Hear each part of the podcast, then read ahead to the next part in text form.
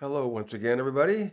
Welcome to These Present Days, a podcast of the unusual place.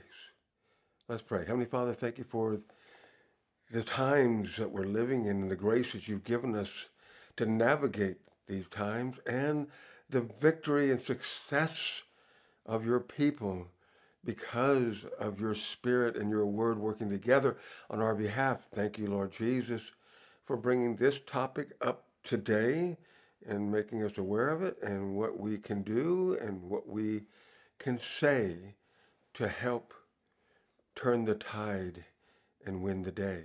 In the name of Jesus, I pray. Amen. Okay, this is an interesting one. It's, it's kind of a tragic and it's sad and it's depressing a little bit uh, because that's the title Depression. Uh, depression and American Suicide.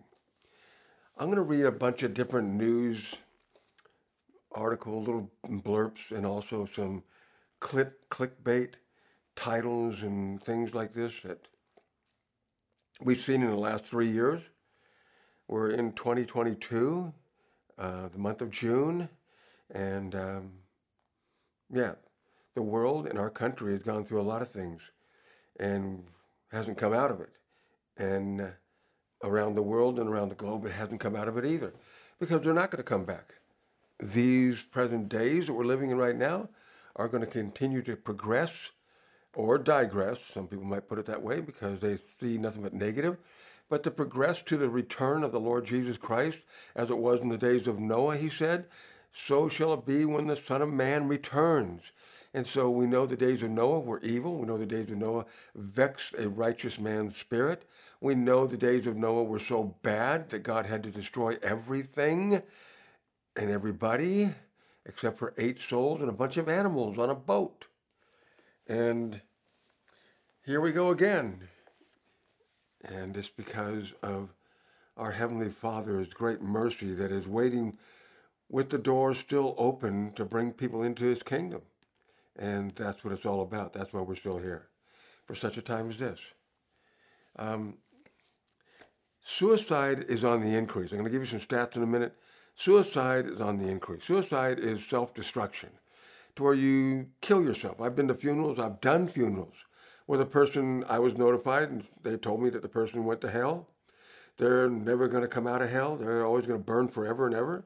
They went to hell, and bad choice that they made because they killed themselves. The last act they did on the planet was murder, was to murder themselves. And the theology is screwy at best. I mean, some drunken monks in the bottom of a monastery somewhere must have come up with this ideology or psychology because it certainly has nothing to do with theology or the knowledge of God because the Bible says in Ephesians chapter 5 that no man ever hated his own flesh, but nourishes and cherishes it. Why would he put that in the Bible? Why would he put a, a comment like that? Why would God make a statement like that? Because wants you understand that if ever your body is destroyed by your own hands, knowingly or even unwittingly, or you don't care or give a rip, um, it's not normal. It's not regular. It's not life as usual there is an, inter, an interference there, an interceptor there. You see, when the World Trade Centers came down, you know, by the airplanes and probably, you know, all the conspiracy theories out there and all the documentaries that are out there and all the show, the show, showing of different angles of the building and these explosions on different floors. It looks like it's a demolishing um, building that is being run by a great company that's been used over and over again and really can bring it down right on its on its own footprint and not uh, uh, wreck other buildings around there and the damage can be controlled. And it looked like that and we don't know. We don't really know. There's a lot of conspiracy about it and stuff. But one thing we do know that a couple of planes flew into two buildings and they had a lot to do with it coming down and those planes belonged to American Airlines and United Airlines. And when the pilots were removed from their seats and in some cases killed, when well, they certainly would have been killed when the crash took place, but they removed them from their place in the cockpit and they took over the cockpit and they started to change direction of the plane and took it right into the buildings. And in both cases, the ownership of the plane never changed hands because some thieves who come to kill, steal, and destroy, doesn't that sound familiar? That's what the devil comes for. These people were emissaries of hell or acting just like their father, the devil, who is a liar and the father of lies, and he's a murderer from the beginning. And so the planes were taken over by people that were being operated because, you know, when they were getting into the cockpit of American Airlines and United Airlines, the devil had already climbed into the cockpit of Mohammed, whatever his name was, and the other guy, uh, whatever. And they already they already got climbed into and occupied by some satanic beings. And we don't want to measure that because we can't. And we don't want to weigh that because we can't. We don't want to calculate that because it doesn't make any sense. But that's a fact. That's a fact all the way through the Bible. And if you're a Christian, you need to start wising up and not just writing things off as bad humans. Bad humans, always bad humans. Of course, humans are bad because of sin. And sin is a spiritual entity that's taken over like a disease the human race. And so that's why Jesus had to come to eradicate that plague. So, what we have going on in our country right now is pretty suicidal. I mean, you couldn't you couldn't make worse decisions for the population of this country from one administration, the previous one, to this administration, and do away with the ones that seem to be working, the policies that were in place, the things that were done and the decisions that were made and the treaties that were signed and blah, blah, blah, blah, blah. You couldn't, if you tried, you couldn't destroy this country faster or better than the decisions that have been made. And so right now you could say we are a suicide nation. And it's gotten into and leaked into all the way down to the cell level. The cells are the human beings all the way down to the cellular level, this nation has become suicidal. People are despairing. People are worried. People are anxious. People are losing their God given minds and thinking. And the decisions that are being made, you know, the, the fights and the protests, and, and uh, there's been people killed. There's been people killed. And I'm going to read about some of them in just a moment. And it's just like this a person that walks into an elementary school and he starts shooting kids and kills 19 kids and two teachers, he's suicidal. That's a suicide case, people. And we can attribute it to mental illness all we want. Mental this, mental that. That's just telling me when somebody says, oh, it's mental, it's mental. Well, you're mental. Because it's not just mental. Mental just describes the cockpit. Who's in there and operating it is another thing altogether. That person isn't using their willpower anymore their willpower got taken over and they became a horrible monster that's going to kill little kids that are unarmed. And they're going to, they're going to, that thing took over that person's soul to where they were no longer acting as a humane human being, caring and considerate. They are a coward. And that's what happens when you get taken over by the spirit of suicide. Because what a chicken butt thing to do is to just off your own self and not face life head on, the challenges that it brings, and not quit, not cave, not give up, but keep on going. Because we've got a God that is going to settle all the issues that we're facing right now if we hang in there long enough. But we got a country that departed from God years and years ago, by and large. We got even Christians that are that are quitting churches and caving in because they don't like it anymore. They can't get straight answers anymore, and I can't blame them for that. I mean, I can't blame them, you know, for being upset. I can't blame them for, you know, giving up on church life and stuff. But don't give up on God. You had a relationship with God. You, you, you don't want to lose your relationship with God. That's the only thing you got left that could ever get you through another day is your relationship with God. And so listen to some of these facts and figures and statements that people have been making. And let's see where we go from here. News stories Buffalo, New York, grocery store, 10 dead. Uvalde, Texas, elementary school, 22 dead. Tulsa, Oklahoma Medical Clinic, 5 dead. Philadelphia, Pennsylvania, South Street shooting, 3 dead. Smithsburg, Maryland manufacturing fac- a facility, 3 dead. Listen, there's a lot more since these things took place in just the last few weeks. And it says this year's shootings involving multiple injuries or deaths are over 200 as of June 2022. The Bible says in Matthew 24 10 through 12, and then many will fall away and betray one another and hate one another, and many false prophets will arise and lead many astray. And because lawlessness will be increased, the love of many will grow cold. Because people are, are running rampant. Lawlessness, if you haven't noticed, was breaking out all through 2020, 2021, into 2022. I mean, the marches and everything, and all of the destruction of property, and people's getting killed, people getting killed. Um, all of this stuff is destruction, mayhem, chaos, evil, supernatural powers at work. You see, the betrayals and the hate and the love of many grown cold starts with individuals, but it's going to be stoked like a wildfire by the governance of the greater community that the individuals are a part of. In other words, we've seen evidence that this administration is fanning into flame the frustrations, the anxieties, the fears that people have had roll over. They didn't get rid of it in 2020 when all the shutdowns and all the mask wearing and all the mandates were coming out. Nope, uh, it rolled over. It rolled over to 2021 and into 2022, and where we're sitting right now.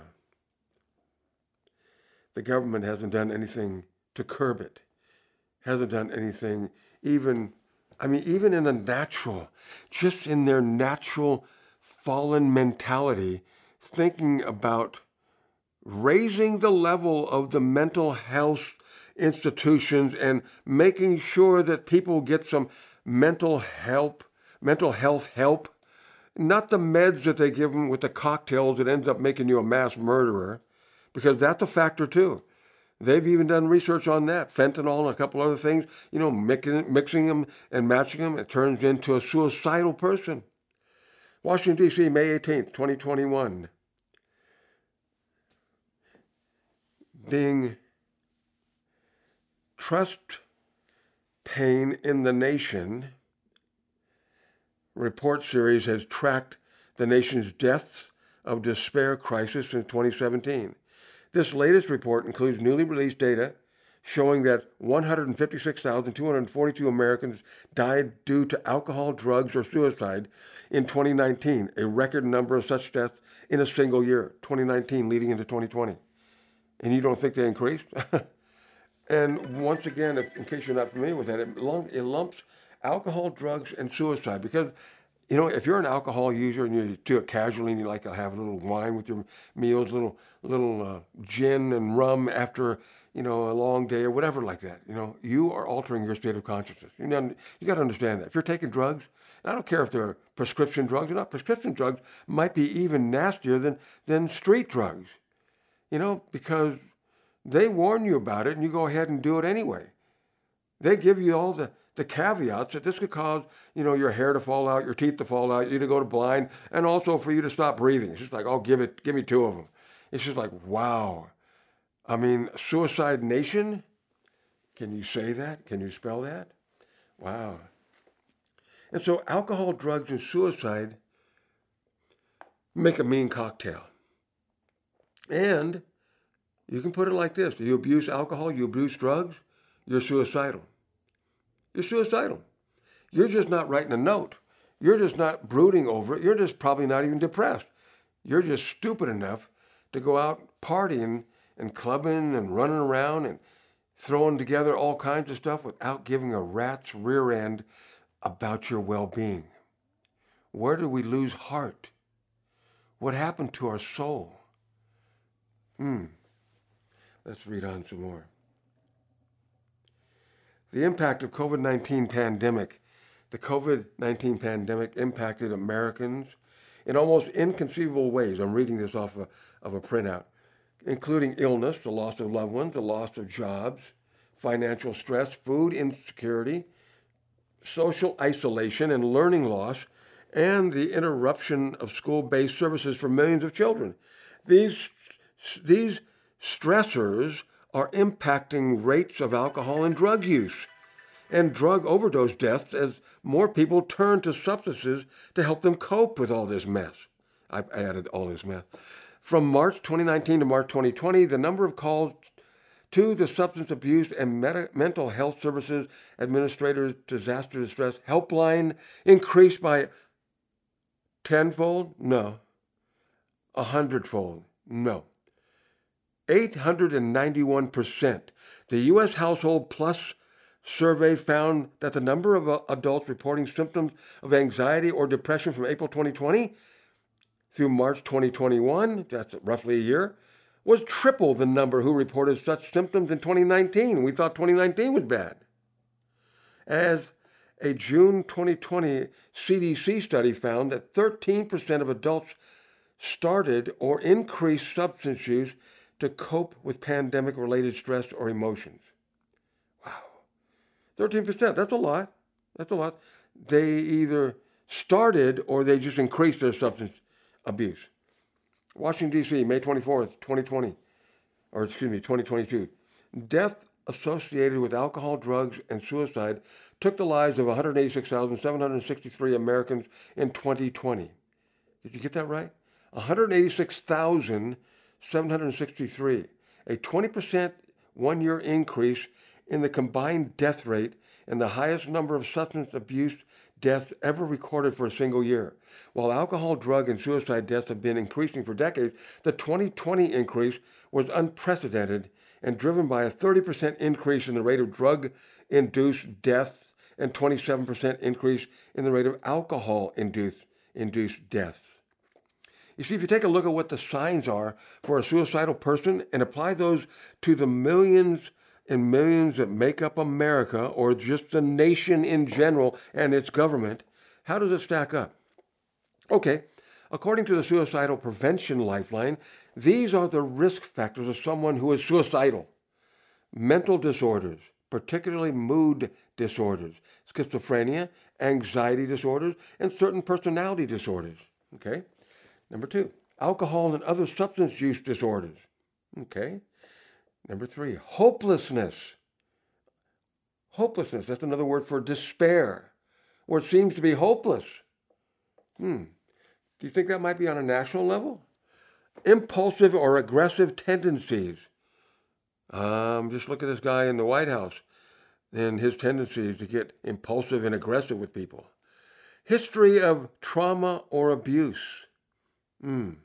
As a nation, major physical illnesses. Ooh, didn't we have some kind of a manufactured illness that came out of some place over in China? Hmm. Previous suicide attempts, family history of suicide, job or financial loss. These are symptoms. Loss of relationships, easy access to lethal means. Lethal means of medicating yourself. Local clusters of suicide. I'm going to tell more about that in a little bit. But suicide runs in clusters because suicide isn't an it. Suicide is a he, is a him. Suicide is a living organism that is not natural. It's not of this earth or of this plane of existence, but it's here nevertheless. It's running around with the spirit of death and suicide dancing together.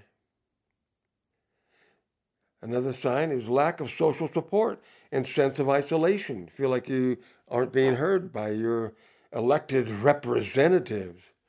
Stigma associated with asking for help. Lack of health care, especially mental health and substance abuse treatment. Culture and religious beliefs, such as the belief that suicide is a noble res- res- resolution of a personal dilemma. That's what some cultures and some religious um, institutions believe. A lot is that a lot of that is coming out of the Orient. It's been that way for years. They figure that you know, like in some countries where um, honor killings are okay, um, and so if one family dishonors another family, well, then they're going to try to you know kill to make up for that.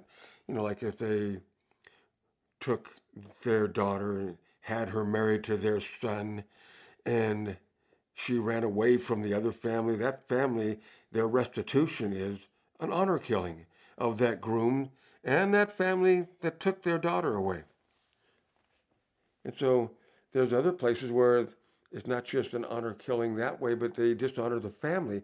And so they fall upon the sword, so to speak. Just like in the book of First Samuel, when first when, when, when Samuel is reporting about the things that led up to Saul's demise and how he was small in his own eyes until he got lifted up. And then he got jealous of David and his conquest and everything. And then he's out there hating on David and chasing him down. And then he fights another battle because Saul was a great warrior. He's about a seven foot guy.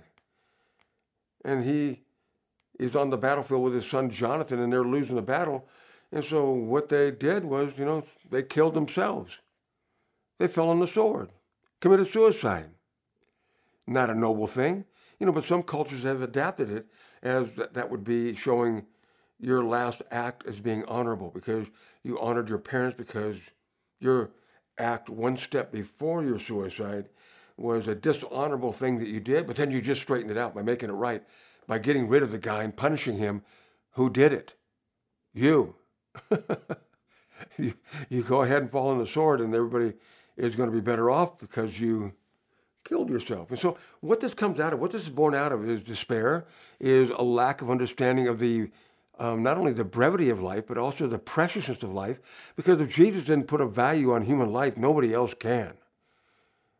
And the value of human life is this divine life of a human being that is divine, and he could have sinned, but he didn't and he did nothing but good for everybody, and he gave himself for all the wicked and all the evil people because they are worth that much and are messed up that much that he has to go to that length to rescue them.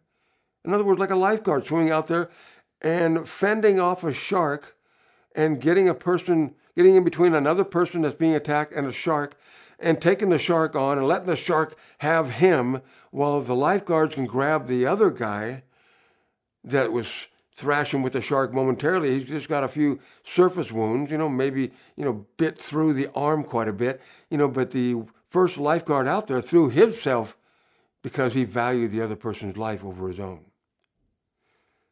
Unlike that is what happened in that Uvalde Texas children's massacre, which is coming out in the news in just the last, because we're about the news people.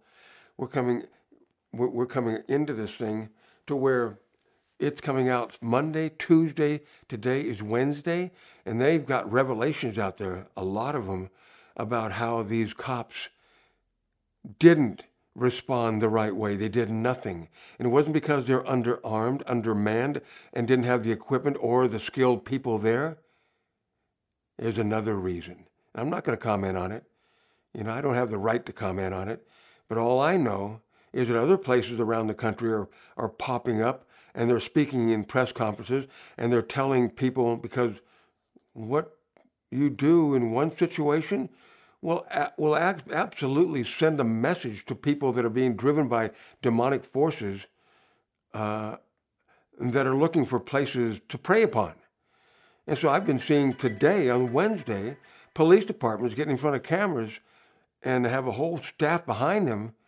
And they're saying, you know, what happened over there in Texas isn't going to happen here because we've got people right here that we're not going to let you come in here and we'll put a bullet in your forehead. We'll get you before you get inside the school, and we will put our lives on the line. And if it takes us um, getting killed to save a child, that's what we're going to do. And so that's what's going out right now. You know, but what we have here, that, that seems to be kind of contradictory, doesn't it? You know, to those that are committing suicide and self-destructing, and they don't even care about their own life and then the lives of others. You know, like the the shooter in, at that place in Texas at Uvalde uh, Elementary School, Robb Elementary School. He was suicidal. He he wasn't going to walk away. He knew he wasn't going to. I, I, I'm, I'm, I'm amazed. I don't know about you. I'm amazed. I'm surprised. I'm shocked. And I wonder why sometimes they, they let the person surrender after they've mowed down a bunch of people, innocent people, unarmed people, women and children and men. And I'm shocked at times because, you know, the way that they're handling it and you say, well, that's humane. You know, that's valuing the life of the shooter. To, of course, yeah, they, they should be valued. You know, but if you're going to go Old Testament, you know, like if they are acting and living in a manner in which there is no God, okay, you got to put them back in the Old Testament because there was no revelation of God around anywhere. Only the only the Israelites were given laws.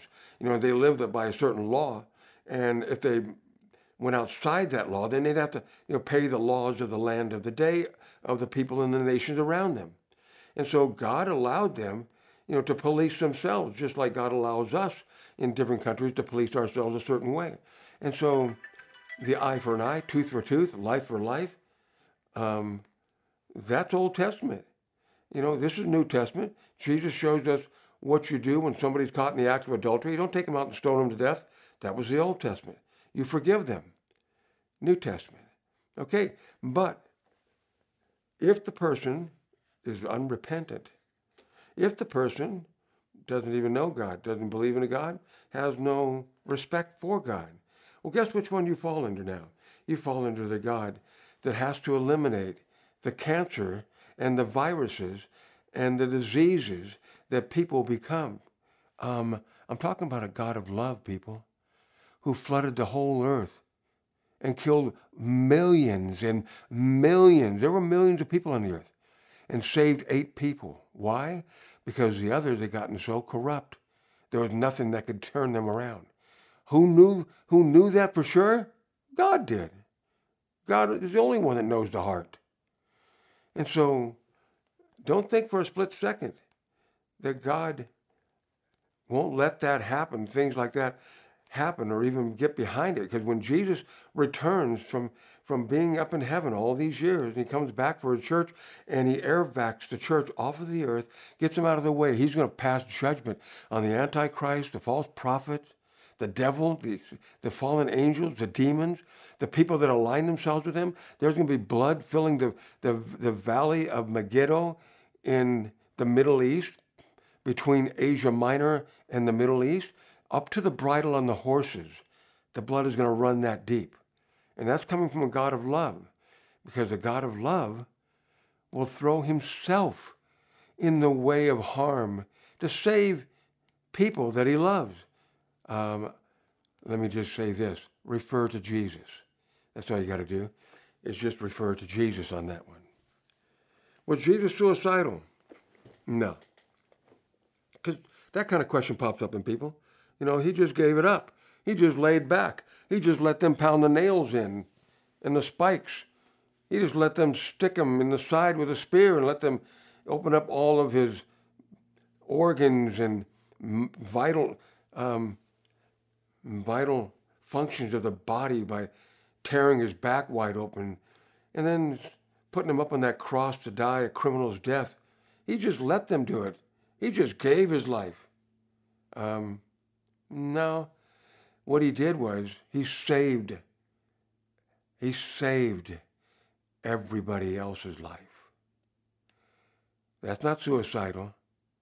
In the garden, before he went to the cross, he wrestled with it a little bit, as a human being would. He said, Father, is there another way to do this? But if there isn't, not my will, your will be done. And he already knew the answer, but he's just asking because of of the anguish of his soul. He was sweating drops of blood. His capillaries were pouring into his, his um, sweat ducts on his face and his forehead. And so, was he suicidal? Not in your life. He embraced life to the maximum. He was in love with life so much that he gave up what life he had left after 33 years to save everybody else's life. that'll ever be born ever since he came. And that's multiple billions and billions and billions and billions and billions of times over. And so, what are some of the other things? Cultural and religious beliefs, such as the belief that suicide is a noble resolution or a personal dilemma. You know, that's certain things that creeps into, you know, institutions like the church and some places like colleges. Exposure to others. This is another thing who have died by suicide in real life or via the media and internet. You know, because some things that are disturbing that there's a trial going on right now, and there's a trial that had already happened previously in two different cases in two different parts of the country, to where somebody who had a friend on another part of the country um, that they met over the internet and they had a relationship and they developed a deep, deep care for each other. And the one was having a depressing, you know, de- a depression and, and, and, and discouraging um, few days, and the person that um, was not there with them, that supposedly cared about them, loved them, uh, started to manipulate them into killing themselves, grooming them with terms like, if you love me, you'll kill yourself and get, you know, and stop your pain and stop your misery. And they did, and it came into the court system, and we're going to find out how they're going to try this and play this thing out because that's complicit to somebody killing themselves. And that's, depra- that's, that's depravity right there. That person's so depraved of any value for human life, even their own, but especially other people. When the person is struggling and you're, you're, you're, you're grandstanding over here, applauding them, encouraging them, and then even chiding them when they get cold feet and they want to back out of it. Oh, God help you. God help you. And so these are signs of a society decaying and coming to a place where the government doesn't have the answers, more money doesn't have the answers, better neighborhood doesn't have the answers, policies and laws being changed in your favor doesn't have the answers. Party lines in politics doesn't have the answers. Color of your skin, go get it bleached, go get it darkened, doesn't have the answers. Nothing can answer the plague of the 21st century which is suicidal, self destructive despair. And where did it come from? Mm. Wow, where did it come from? Where did that come from? It came from the absence of God. The absence of God is despair. Because the presence of God is hope eternal. So the absence of God is hopeless, is despairing. And the funny thing about this is, you should never suffer from the absence of God because God is everywhere. What you're suffering from is the awareness of the presence of God. Mm. And so, this last one, I want to try to emphasize a little bit more exposure to others who have already died by suicide. Suicide runs through family trees. I've seen it. I've done funerals for people that have had the same thing hit the other family members. I have helped stop it with people and educating them because suicide is a spirit. It's not natural, it's supernatural. It's a demonic spirit that is akin, like first cousin, to the spirit of death or the spirit of murder where you murder and you become a mass murderer because you don't have anything to put the brakes on inside your conscience because your conscience is seared with a hot iron and you don't care about your life or anybody else's life. And so you are a candidate for being a mass murderer. And also at the same time, you don't care if they shoot you in the face while you're murdering. And that's suicidal. And so you're not gonna you're not gonna um, try to lawyer up try to negotiate, you know, try because you're so gone that the only way to get to you or get through to you ever again is on the other side. It's in the spirit world. Because you're one step away from it because of your suicidal. See, this last one is an interesting one because they have an understanding of spiritual things that happen when somebody is exposed to somebody else who has committed suicide. Are you kidding me? Yes, they have that. They have that written up in their suicide manuals for the suicide hotline to ask those questions of the family member that called in and, and, and, and took them up on the deal of calling if you feel, you know, self-destructive and things like this. And they start counting them and they ask that question. That's one of the first questions. Has anybody in your family ever committed suicide? Why are you asking that question? Because they know. The answer is it's running down the line. Wow. See, even though they don't understand that it isn't the person that they have to look out for. They don't understand it's a demon. It's the spirit of suicide. I saw this, I'm sad to say, this horrible, horrible interview with a pastor, young pastor, young married man, young father, five kids, young wife, 27 years of age at the time, was feeling depressed and depression is a key. That's one of the first steps. That's not the biggest. Despair is even worse. Depression is just feeling the weight of the world on you, feeling like you're under pressure, feeling like you know you got you're, you're in a squeeze, you can't breathe. Despair is where you give up, wave the white flag. I'm done. But you got to get to depression first, and depression is called the spirit of heaviness in the Bible, which we'll look at in a few minutes. But the thing is, God gives us what to do about it. You don't tolerate it. You don't coddle it. You don't try to psychoanalyze it. You don't give yourself shock treatments or take yourself in, you know, and have them do a frontal lobotomy on you. And it's not a mental illness. They only call it mental illness because they don't believe in the supernatural, spiritual side of it. They don't believe it. They don't want to believe that. That's too far fetched for them because if it was true that it's supernatural and spiritual, they couldn't do a damn thing with it. And you know what? They can't. Shock treatments ain't going to work. Checking yourself into the best clinic west of the Mississippi River can't work. Because this little story I started telling you about this pastor, he's of a large church. God bless his soul. He's a, you know, he's a brother in Christ.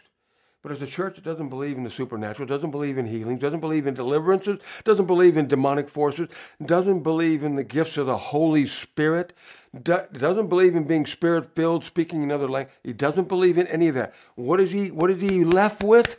He's left with a dead, dry, bone dead, dry religion. And yet you can still be a wonderful person believing in the same God and the same Jesus that we do. And here's the result. She got so bad that he he couldn't do anything. He just, he kept trying everything that he could, counseling, taking her into counseling, all this stuff. And so he finally decided to check her into a clinic. Because he's not fighting a demon. He doesn't know of any demon. He doesn't know of any suicide spirit. Doesn't know of any of that stuff.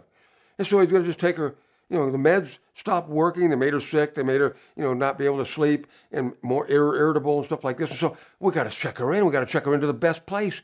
And so they checked her into the best place over in Phoenix, Arizona.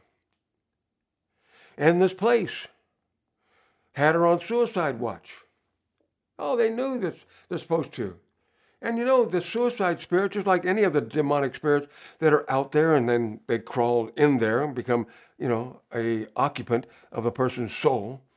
Because the heart belongs to Jesus, and this is a, a saved woman that's going through all this, but the soul has been taken over. Like the ownership of that plane is still united in America. Remember I told that? That's for a reason. Because no person ever hates their own flesh, but nourishes and cherishes it. Well, then how do they kill themselves then? Because it wasn't them. They got overtaken. And the people that are half sane, even just a quarter sane around them, could, if they understood this, could do something to prevent it and stop it.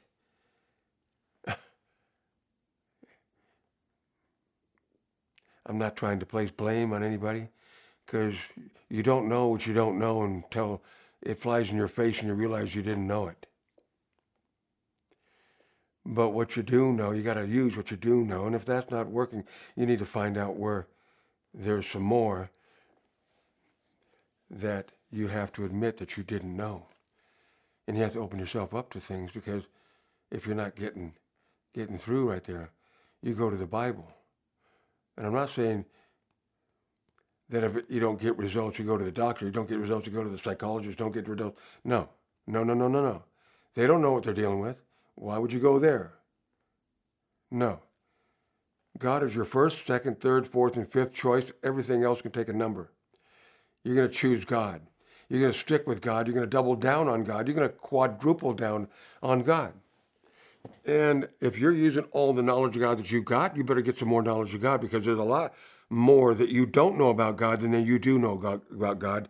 You hundred year Christian, you. Because you could be a Christian for a thousand, million, trillion, zillion years and still not even scratch the surface of knowing God. And so you have got to burrow in and get the answers and fight what they call the good fight of faith against spiritual beings, putting them in their place by the authority of the name of Jesus as such. Because you know what? The devil doesn't want you to know this, but he's eternally defeated. He gets a lot of mileage for that defeat, doesn't he? He's banking on your lack of understanding. The Bible says this Hosea 4 6.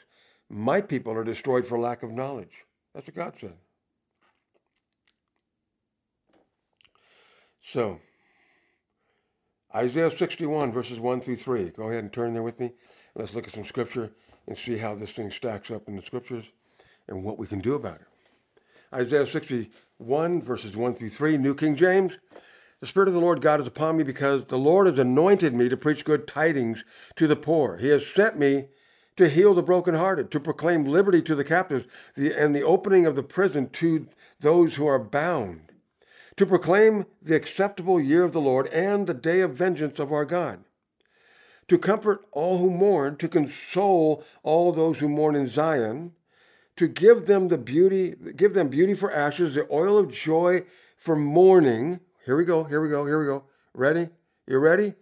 The garment of praise for the spirit of heaviness that they may be called trees of righteousness, the planting of the Lord, that he may be glorified. Okay, you're dealing with what? Heaviness. You're dealing with depression. That's a heaviness. Your heart is weighted down. You can't breathe. You feel all cornered. He says, the garment of praise. What's that mean, the garment of praise? He says to put on the garment of praise. The oil of joy for mourning, if you're going through a loss of somebody or loss of something like your job, you know, like in 2020 with the jobs being lost because the business is collapsing because the economy's shutting down and all that kind of business, you feel depressed a little bit. You feel a heaviness. And you, you could feel like, why try? Why bother? You know, the hell with it. Just throw your hands up. And he says, put on the garment of praise for the spirit of heaviness. You can't have both on to see the spirit of heaviness cloaks around you like a garment, but it's weighted like it's lead, made out of solid lead. Throw that thing off and put the garment of praise on, like Joseph's coat of many colors, and lift your hands up and begin to praise God for your breakthrough. Well, I feel kind of silly doing that because I don't feel like a breakthrough.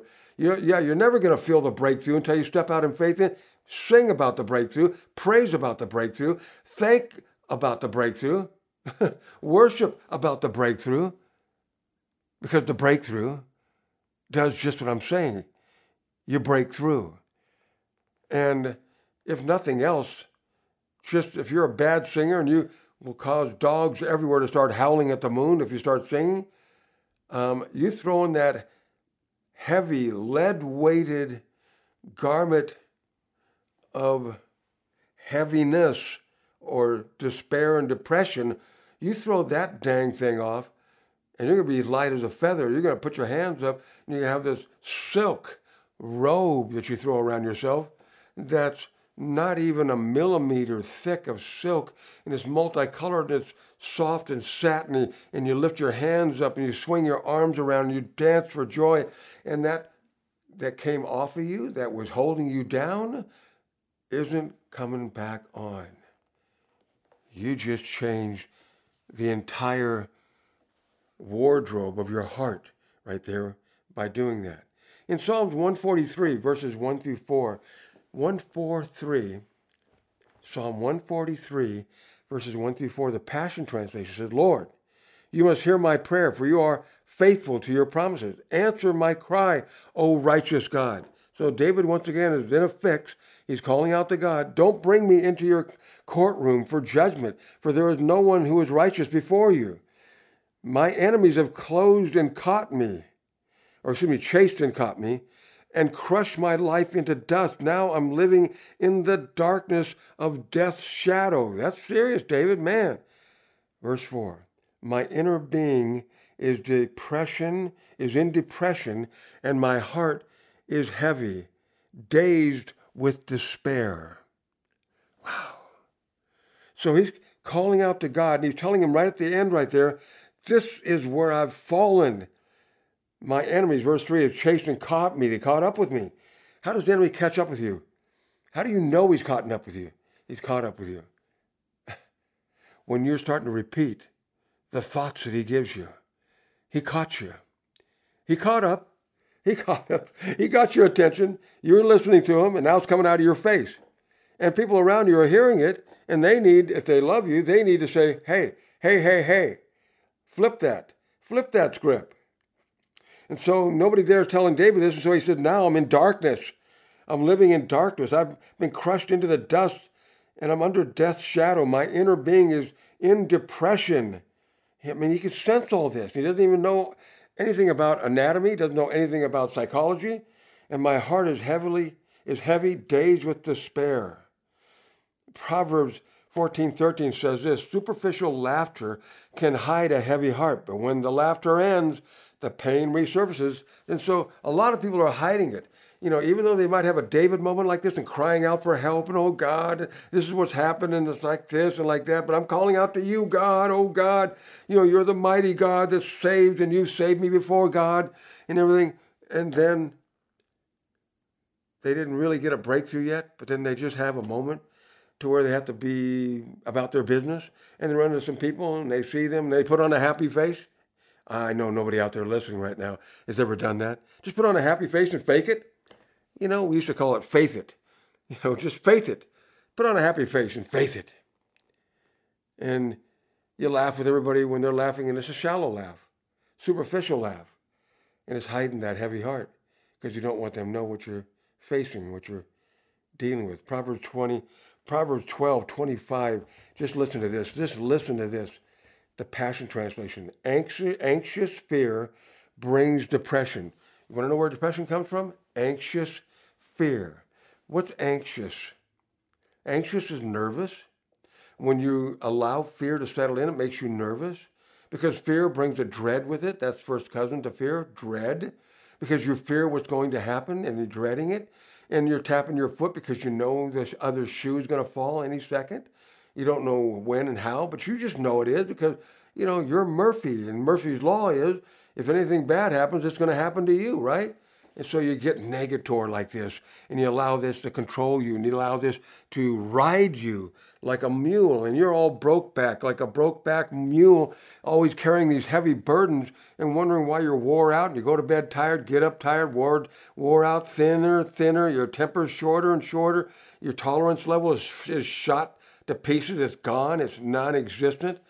It's like, man, do something. It says, anxious fear brings depression, but a life giving word of encouragement can do wonders to restore joy to the heart. What?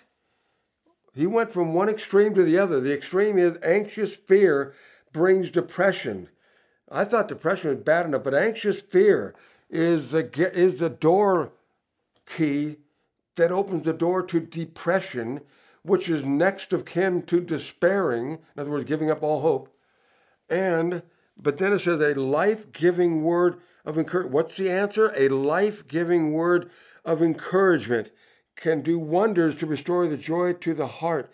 A life giving word of encouragement that goes into the heart, that's sent to the heart. Crack open the Bible. Listen to what Jesus has to say anywhere or some of these scriptures that you can go back to that I'm reading right now, but all over the Bible. Your worth, your value is embedded in Jesus permanently. It doesn't fluctuate with the, with the stock market.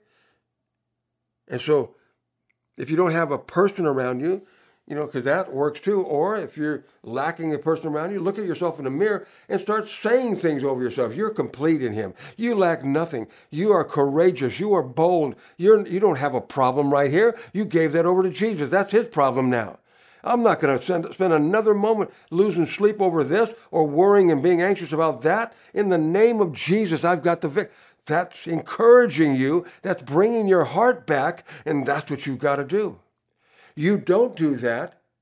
Mm, you don't do that. Anxious fear brings depression, and depression leads to despair, and despair ties the hangman's knot in the noose and throws it over the beam in the garage. Mm-hmm. That's where it ends up. That's where it ends up if you don't stop it.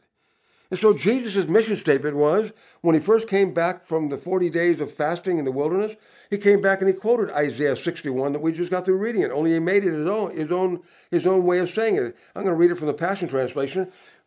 In Luke chapter 4, verses 16 through 19, it says this Luke 4, 16 through 19. When he came to Nazareth, where he had grown up, he went into the synagogue as he always did on the Sabbath. And when Jesus came to the front to read the scriptures, he was handed the scroll of the prophet Isaiah. He unrolled the scroll and found where it is written, and that's in Isaiah 61. And he read it and he said it like this The Spirit of the Lord is upon me, and he has anointed me to be hope for the poor healing for the brokenhearted, and new eyes for the blind, and to preach to prisoners you are set free. I have come to share the message of Jubilee, for the time of God's great acceptance has begun. That's encouraging. That's anti desperation, anti despairing. Is Jesus says, I'm anointed for this. I'm equipped for this. God has given me special powers to take care of this. And so, why aren't we turning to Jesus? Negligence? Maybe ignorance? Hmm. You know, he took this all the way to the cross. He took his ministry for three more years, all the way to the cross with that same mentality of giving himself up for the sake of other people. Psalm 69 talks about it prophetically. David wasn't on the cross ever in his day, you know, being uh, harmed by King Saul and his men, you know, catching up with him. He never got caught by them. He never experienced that crucifixion. But David described the inside of a crucifixion prophetically in Psalm 69, verse 16 through 21, New King James once again. Hear me, O Lord, for your loving kindness is good. Turn to me according to the multitude of your tender mercies. Verse 17. And do not hide your face from your servant, for I am in trouble. Hear me, hear me speedily. In other words, listen to me quickly. Draw near to my soul and redeem it. Deliver me because of my enemies. You know my reproach, my shame. In other words, I screwed up. And my dishonor. My adversaries are all before you. Verse 20 Reproach has broken my heart, and I am full of heaviness. I looked for someone to take pity, but there was none, and for comforters, but I found none. They also gave me gall for my food, and for my thirst they gave me vinegar to drink. What? Is David talking about going through something and they gave him gall or brine? That real sour brine that you have in pickles, you know, around pickles, is called pickle juice. And gall, that's the same kind of a stuff. That's what they gave Jesus when he's on the cross. And so he's talking from the inside of Jesus because Jesus took upon himself our sin. He took upon himself our despair. He took upon himself our hopelessness. He took upon himself our suicidal tendencies. Verse 20 Reproach has broken my heart, and I'm full of heaviness. I look for someone to take pity. That ain't going to do you any good, but you'll take that in a pinch when you got nothing else. But there was none and for comforters. You know, like Job had his ugly little comforters that did nothing but rebuke him and shame him. But he couldn't even find any of those idiots to help. And they also gave me gall for my food, and for my thirst, they gave me vinegar to drink. Of course, it's talking about Jesus right before he gives up the ghost and says, It is finished. What was finished, Jesus? the crucifixion, we can see that. No, the defeat of Satan, the devil, the oppressor and depressor, and the author of lies and murderer of mankind. And so the one who brings depression, the one who brings us to a point of despairing enough to do something that hurts us and harms us, if something is selfish as killing ourselves and not caring what it did to people around us that need us. Oh, we thought it was just a solo act. Mm-mm. Psalm 119, verses 25 through 30. Psalm 119, 25 through 30 says, My soul clings to the dust. Wow. Could this possibly be from the inside of Jesus' chest prophetically again? Absolutely. My soul clings to the dust. Revive me according to your word. Revive me how? According to your word. What's the instrument of, of reviving or resurrecting me? His word. Verse 26 I have declared my ways, and you answered me. Teach me your statutes. In other words, teach me how to walk in it. Verse 27 Make me understand the way of your precepts, so shall I meditate on your wonderful works. Verse 28 My soul melts from heaviness. Strengthen me according to your word. Remove from me the way of lying, and grant me your law graciously. I have chosen the way of truth. Your judgments I have laid before me. Verse 28 again, my soul melts from heaviness. Strengthen me according to your. In other words, he goes back to the word again back to the encouragement again, back to the building up of yourself from what God has to say and is saying. You got to get back to that. We got to feast on that. We, we're not supposed to live by bagels alone, bagels and lox, bagels and cream cheese. We're supposed to live by every word that proceeds from the mouth of God the Father. That didn't say every word that proceeds off the pages of my Bible. It said every word that proceeds from the mouth of God my Father. What does that mean? I have to listen to him? Uh, duh. Um, I hope you're kidding when you ask that. You get to listen to him. You must listen to him. You have to listen to him. You're crazy if you don't listen to him. And he's the one that's going to walk us and talk us through all of the darkness because we can't even see our hand in front of our face. And so we've got to be listening with our heart before we take the next step and the next step and the next step knowing that the times are treacherous and the, the, the path that we're walking on, although it may not be over a cliff and treacherous this way, it is a narrow path because broad is the way that leads to destruction, but narrow is the way that leads to life. It's a narrow path, but it's a smooth one and it's, and it's a straight one, but it's dark. In other words, you need to practice walking around your house at night without the lights on and remembering where everything was on the floor and in the, in the placement.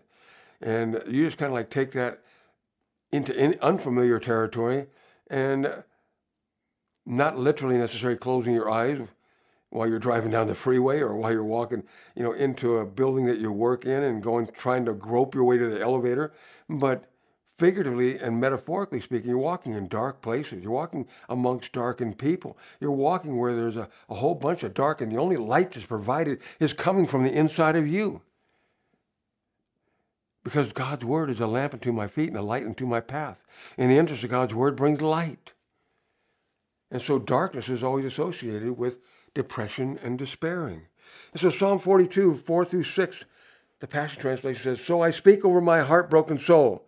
Take courage. Remember when you used to be right out in front leading the procession of praise when the great crowd of worshipers gathered to go into the presence of the Lord? You shouted with joy as the sound of passionate celebration filled the air and the joyous multitude of lovers honored the feast of the Lord. So then, verse 5, my soul, why would you be depressed? Why would you sink into despair? Just keep hoping and waiting on God, your Savior, for no matter what, I will still sing with praise, for you are my saving grace. Verse 6 For I am depressed and downcast, yet I will still remember you as I ponder the place where your glory streams down from the mighty mountaintops, lofty and majestic, the mountains of your awesome presence. In other words, I'm not going to forget you. I'm not going to forget your lofty position I'm not going to forget the climb of that mountain. I'm not going to forget my way up. And verse 11 says, So I say to my soul, don't be discouraged, don't be disturbed, for I know my God will break through for me. Then I'll have plenty of reasons to praise him all over again. Yes, he's my saving grace. Heavenly Father, thank you for time and time and time and time again, you've proven to be our saving grace. May we not be so flippant to forget and to have to remember and to forget and to neglect and to have to get serious about our relationship with you again and again and again. In these times, we don't have time to keep restarting, restarting. We need to stay on track. And so I thank you, Lord God, for helping us understand the, the gravity of this moment and to lock in to a lifestyle of worship and praise of who you are and what you've done and you're continuing to do every step of the way that we have to still make in the midst of this darkness. And we're not going to ever leave the path and go astray. As long as we can hear your voice as you lead us every day. In the name of Jesus, I pray. Amen. Spirit of suicide, I dismiss you. Yes, if you circled these people in the sound of my voice that is hearing this right now, like a shark in the water, I curse you. I condemn your work. I command you to retreat. I command you to flee in the name of Jesus for your ultimate and, and major position in, in life is not only under my feet, but in utter defeat in the name of Jesus. I resist you and make you flee, and I bind you and keep you away from the people that you were circling. Because life and life in its fullest is where they're going to stay and they're going to be in the name of Jesus. That's what I know, and that's what I see. Amen. God bless you all. Thank you for another session. Until next time, see ya.